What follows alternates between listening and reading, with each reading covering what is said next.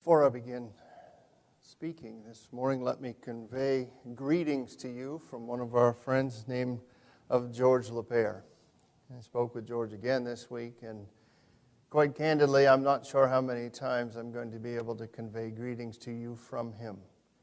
Um, to his chagrin, he continues to wake up every day, and um, he has stopped taking certain medications and he has outlived his hospice contract of six months, uh, in his mind at least. So I told him he's going to have to renew. And uh, he continues to pray for us. And he holds us dear in his heart as we do him. And so I want to encourage you this morning just to remember George, to say a prayer for him as he's uh, most definitely, it seems, in the final days of his journey here on earth and so much looking forward to heaven, uh, to seeing his Savior, and to being reunited with his loved ones. Well, I think you probably already know this, but it's not always easy to do what God says to do. If you've ever found yourself in a position of having to deliver hard news, then you know how unsettling that can be. If you've ever been that single voice in a crowd, standing against something that it seems almost everybody else was for, then you know how lonely that can be. If you've ever spoken truth only to be criticized or mocked or condemned, then you know how painful and even scary that can be. In our scripture this morning, the prophet Isaiah ticks all these boxes. And as we pick up the text, we find that even prophets need reassurance from time to time. Our passage begins with Isaiah's testimony that the Lord Himself is the one who's going to deliver this reassurance. For the Lord spoke thus to me with His strong hand upon me and warned me not to walk in the way of this people. God takes hold of His servant, Isaiah. His first encouragement is delivered emphatically with a strong hand. The message paraphrase of this verse says, God grabbed me with both hands. This act on the part of God signifies the importance, the weight, the urgency, even of what He wants to communicate. Maybe as a parent, you've had occasion to lend a hand to your communication. Maybe you had to cup a little face just to make sure that you were being heard, or apply a little pressure to a shoulder to guide someone along who was in obvious need of some guidance. God's strong hand is upon Isaiah, and his message begins with a warning not to walk in the way of this people, not to join in the rebellious, sinful, corrupt, vain practices of his countrymen. In short, God tells Isaiah not to do what everybody else is doing, which might have been a temptation for him, but certainly would have made him more popular, would in some ways make his life easier, might even make him feel better about himself, if only for a little while. C.S. Lewis once said, When the whole world is running towards a cliff, he who's running in the opposite direction appears to have lost his mind. Who wants to appear as if they've lost their mind? Who wants to stand out in the crowd this way? Sometimes when the sin that surrounds us is great, when it feels like we're a lone dissenting voice, when it seems as though everyone else is in lockstep and we are out of step to give in, to turn, and to go with the flow can be very enticing. If you're a student and you are listening to these words, you know this better than anyone. How hard it is to maintain faith in an environment when doing so might ensure that you are not accepted, that you do not fit in, and how relentless are the invitations and how frequent the opportunities for you to do what you know you ought not to do. And these temptations and, and pressures, they do not present themselves in person always. I was thinking about this and thinking, boy, in the old days, our parents just had to keep a handle on where we were at. That's not the case anymore because now the temptations and the pressures come to us through a whole web of connections. They come through social media, they come right to you through your phone. Young Christian, do whatever you have to do to keep these temptations and pressures at bay and not to give in to them, not to compromise your faith, not to sell yourself to be accepted. Be strong in the faith and do not walk in the ways of those who are going in the wrong direction. Isaiah was, and you and I are called to a much higher standard than everybody's doing it. The word of the Lord in Exodus 23 2 says, You shall not fall in with the many to do evil. The book of James teaches us that friendship with the world is enmity with God. That word enmity means hostility or hatred towards. And truly, we understand that one cannot hold residency in the kingdom of darkness and the kingdom of light simultaneously. To follow God is to forsake the way of the world. To follow the way of the world is to forsake God. And here in Isaiah 8, the people have forsaken God, and they have turned instead to a host of ungodly practices. And the Lord warns his servant with his strong hand on the prophet's shoulders don't be like them, don't follow their ways. The child of God must not behave as those who do not know God. Next, the Lord tells Isaiah, Do not call conspiracy all that this people calls conspiracy. And that seems like an odd transition. What is this doing here in the scripture? To understand it, it helps to know the context. At this time, Judah is under threat of invasion. Panic is spreading through the masses. As one commentator put it, their heart was moved as the trees of the wood are moved by the wind. The people are scrambling to come up with a, a national strategy, a way to understand what's happening to them, and a way to fix it, including an alliance with a pagan king. Throughout this time, Isaiah has tried to convince them to trust in the Lord. He has tried to inspire faith in them. He has tried to tell them listen, it doesn't matter who's against us if God is for us. But the people don't trust him. They would rather try to engineer their survival on their own through compromise. They simply do not believe God. And those who don't really believe God are naturally left with, with only their own best efforts and strategies formulated from faithless hearts and futile thinking. So God warns Isaiah that the Lord's servant must not adopt the suspicions of unbelievers who draw their conclusions and chart their courses without consulting, without caring for the Almighty. Isaiah is not to follow the masses in their unreasonable alarm. He is not to get caught up in conspiracy theories and speculation, not to swallow the popular narrative of how things are understood as if it were true or right just because a lot of people are saying the same thing. And most certainly, he is told not to be caught up, not to be swept up in the politics of fear. Do not call conspiracy what these people call conspiracy, and do not fear what they fear, nor be in dread. Fear comes when something we value supremely is threatened. That's why the child of God must not fear what unbelievers fear, because what we value supremely is God Himself. And God cannot be threatened. We cannot lose Him, and He will never let us go. So we are eternally secure.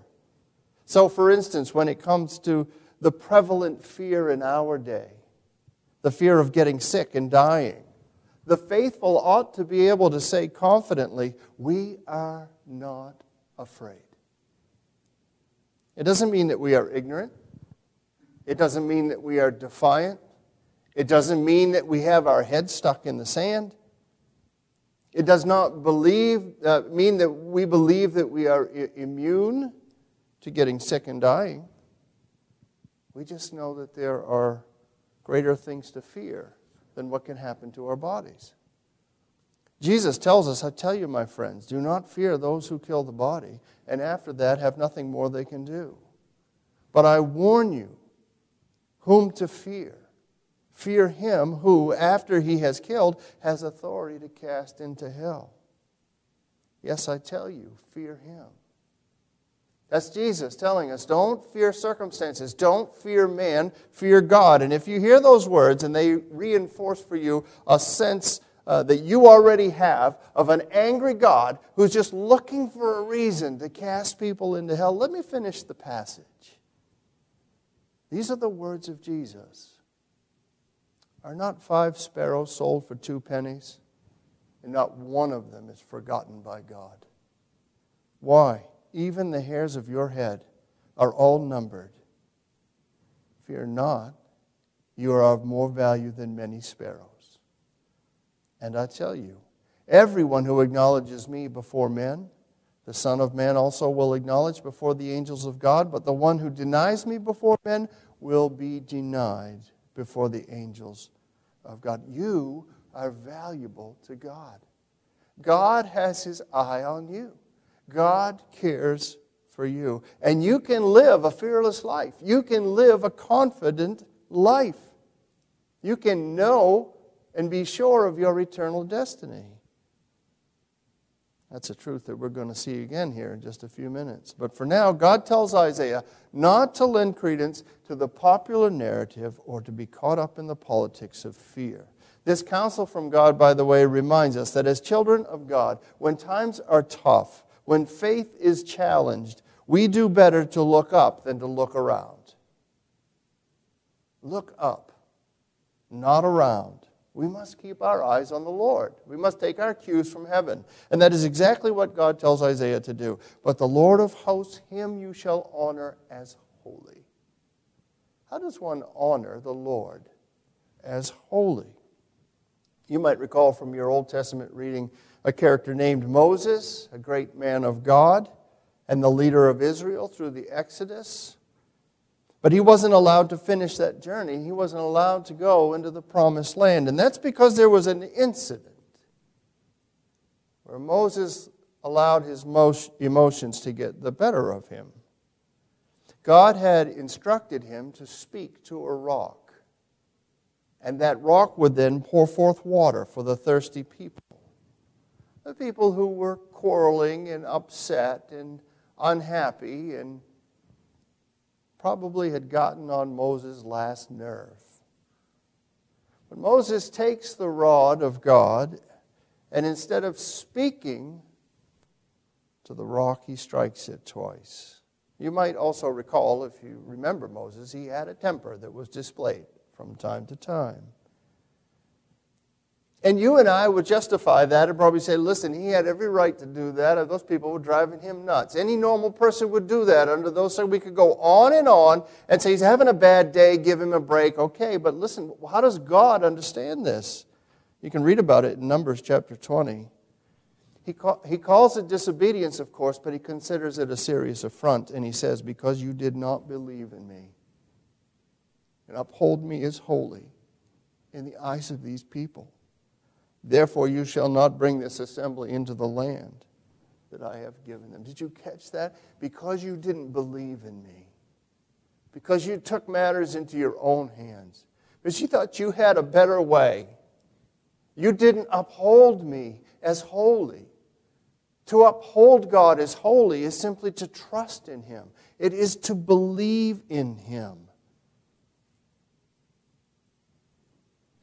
Believe in Him in all circumstances, perhaps even the toughest ones. To honor the Lord as holy is to give Him primary consideration in, in our lives, to give Him primary allegiance, to do as He says, to care much more about His will than we do our own, to trust His sense of direction more than our own. To honor the Lord as holy means not taking matters into your own hands, which is exactly what the people of Judah were doing It means not being ruled by emotion, which is exactly what the people of Judah were doing. Instead, verse 13, let God, let Him be your fear, and let Him be your dread. Now remember, Isaiah is under a lot of pressure here. The dangers to himself were real, physical, literal danger. On the surface, he had lots of reasons to be afraid. And yet, the Lord doesn't want him to fear any of these things not people, not outcomes, just him. He isn't to dread uh, the mob, he isn't to be worried about an invading army. How could he not be fearful of these things? By getting his fears in order. And in this exchange, God is graciously helping him do that. A lot of us suffer from recurring bouts of fear disorder. And it's easy for our fears to get out of order, isn't it? Don't you think? To let the concern of what others will say or do shape us, or our actions and our reactions, to let our anxiety over what if scenarios fill our minds to the to the point where they cause us to grab back the wheel of our life and try to steer it in the direction we think it ought to go. It's very easy to get caught up in self preservation, convinced that if we don't take care of ourselves, if we don't protect ourselves, then no one else will. In my experience, when fear has this sort of hold, it's often because the object of our fear has become larger than God. And what's needed in those moments is not an artificial diminishing or downplaying of the seriousness or, or the danger that we are in. These things may, in fact, be dire or grim, but what's needed is a greater vision of God. What do you mean by that, Pastor? Our God is greater, our God is stronger.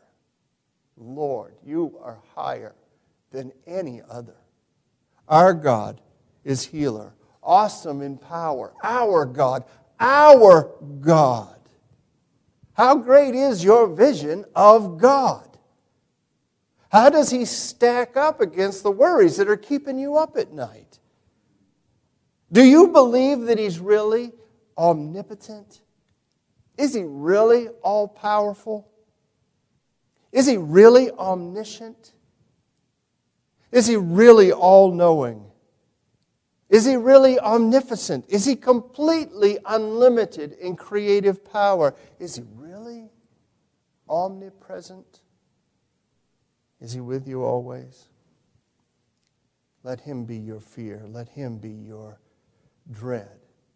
In other words, paraphrase commentator Albert Barnes a little bit, don't be alarmed at what man can do but be more concerned with provoking God's wrath by abandoning your faith and taking matters into your own hands, by looking to ungodly, incomparably puny sources of help when He is and has all that you need. Fear God. That is enough. Fear God, Isaiah is told, and so he tells us, and he will become a sanctuary. Verse 14. To the nation, to the people, for the person that sets God apart as holy, that believes he can and does govern all things according to his perfect will, that what he determines will indeed come to pass, no matter what appearances would say. To that person, to that nation, to those people, the Lord is a sanctuary.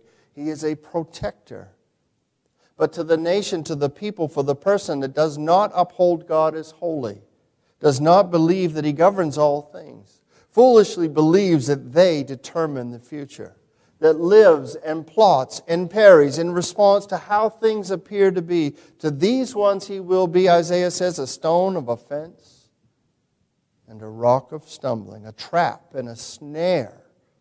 And many will stumble on it, and they will fall and be broken, they'll be snared and taken. Well, those ones who don't believe, they should be afraid. And they should live in dread, but not in dread of their circumstances like so many people do, in dread of what's going to happen after, in dread of God's judgment on their unbelief. in dread of spending eternity in hell.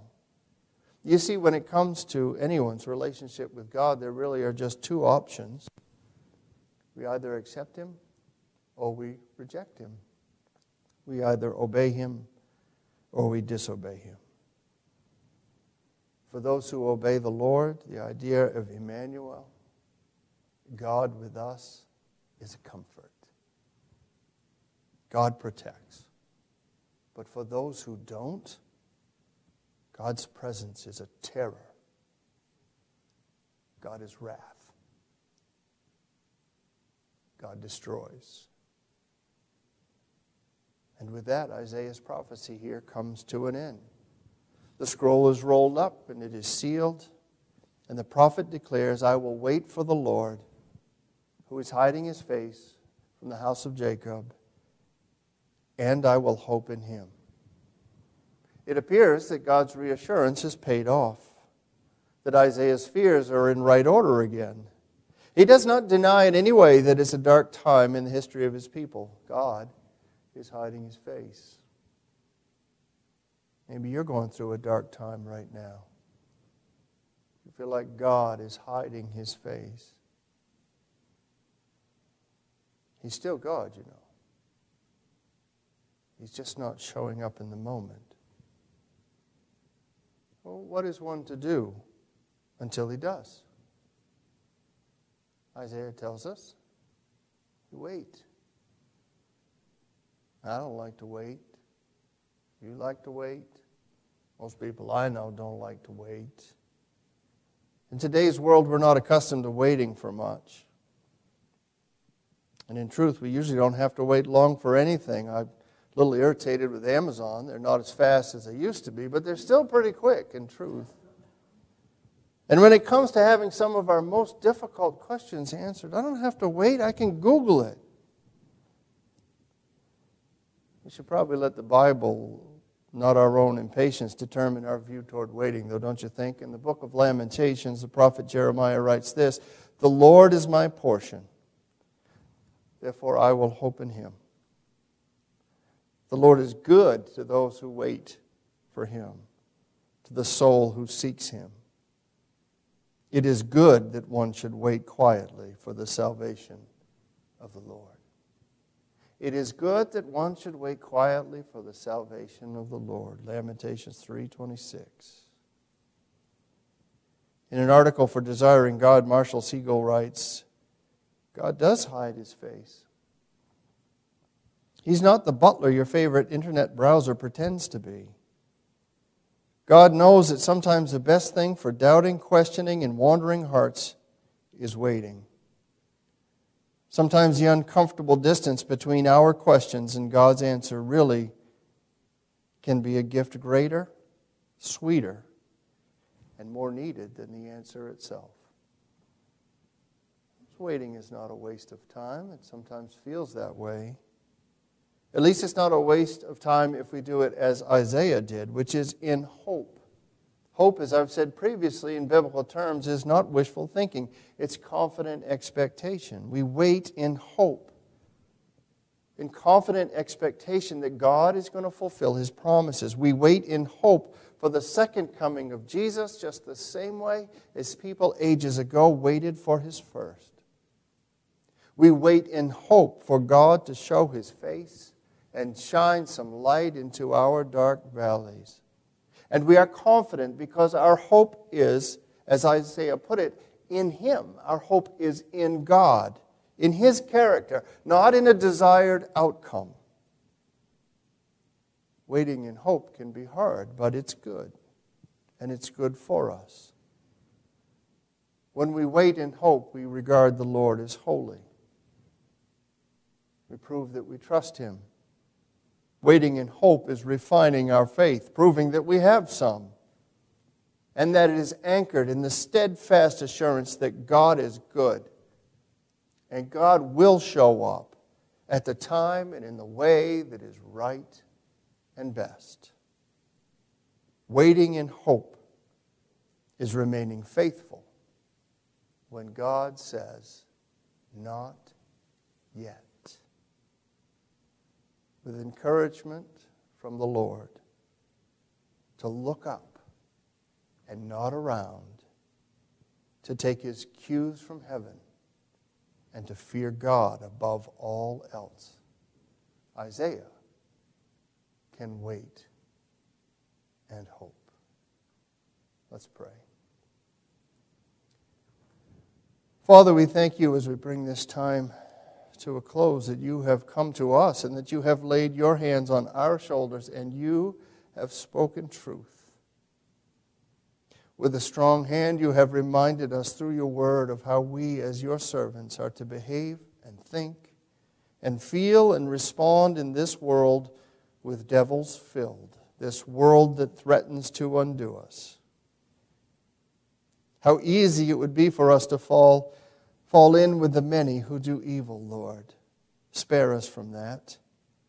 And how prone we are to get caught up in these narratives, uh, the spin on our problems, the dogmatic insistencies on their solutions. Deliver us from the world's wisdom, God, as we seek yours. How susceptible we are, Father, knowing our weaknesses and frailties to the power of fear. But we ask that you might make us bold Help us as you helped your prophet to see that our fears must be in order.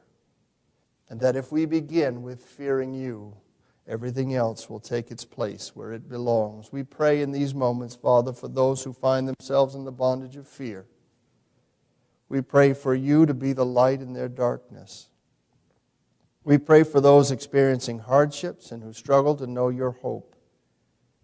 We pray they may find peace in their souls through their relationship with you.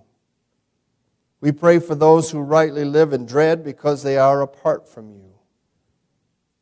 That you might draw them to yourself, that you might save them, that they might know your love, your forgiveness, and joy. Lord, the assurance of knowing you. And we praise you for the hope that lies within us as we wait for our faith to become sight.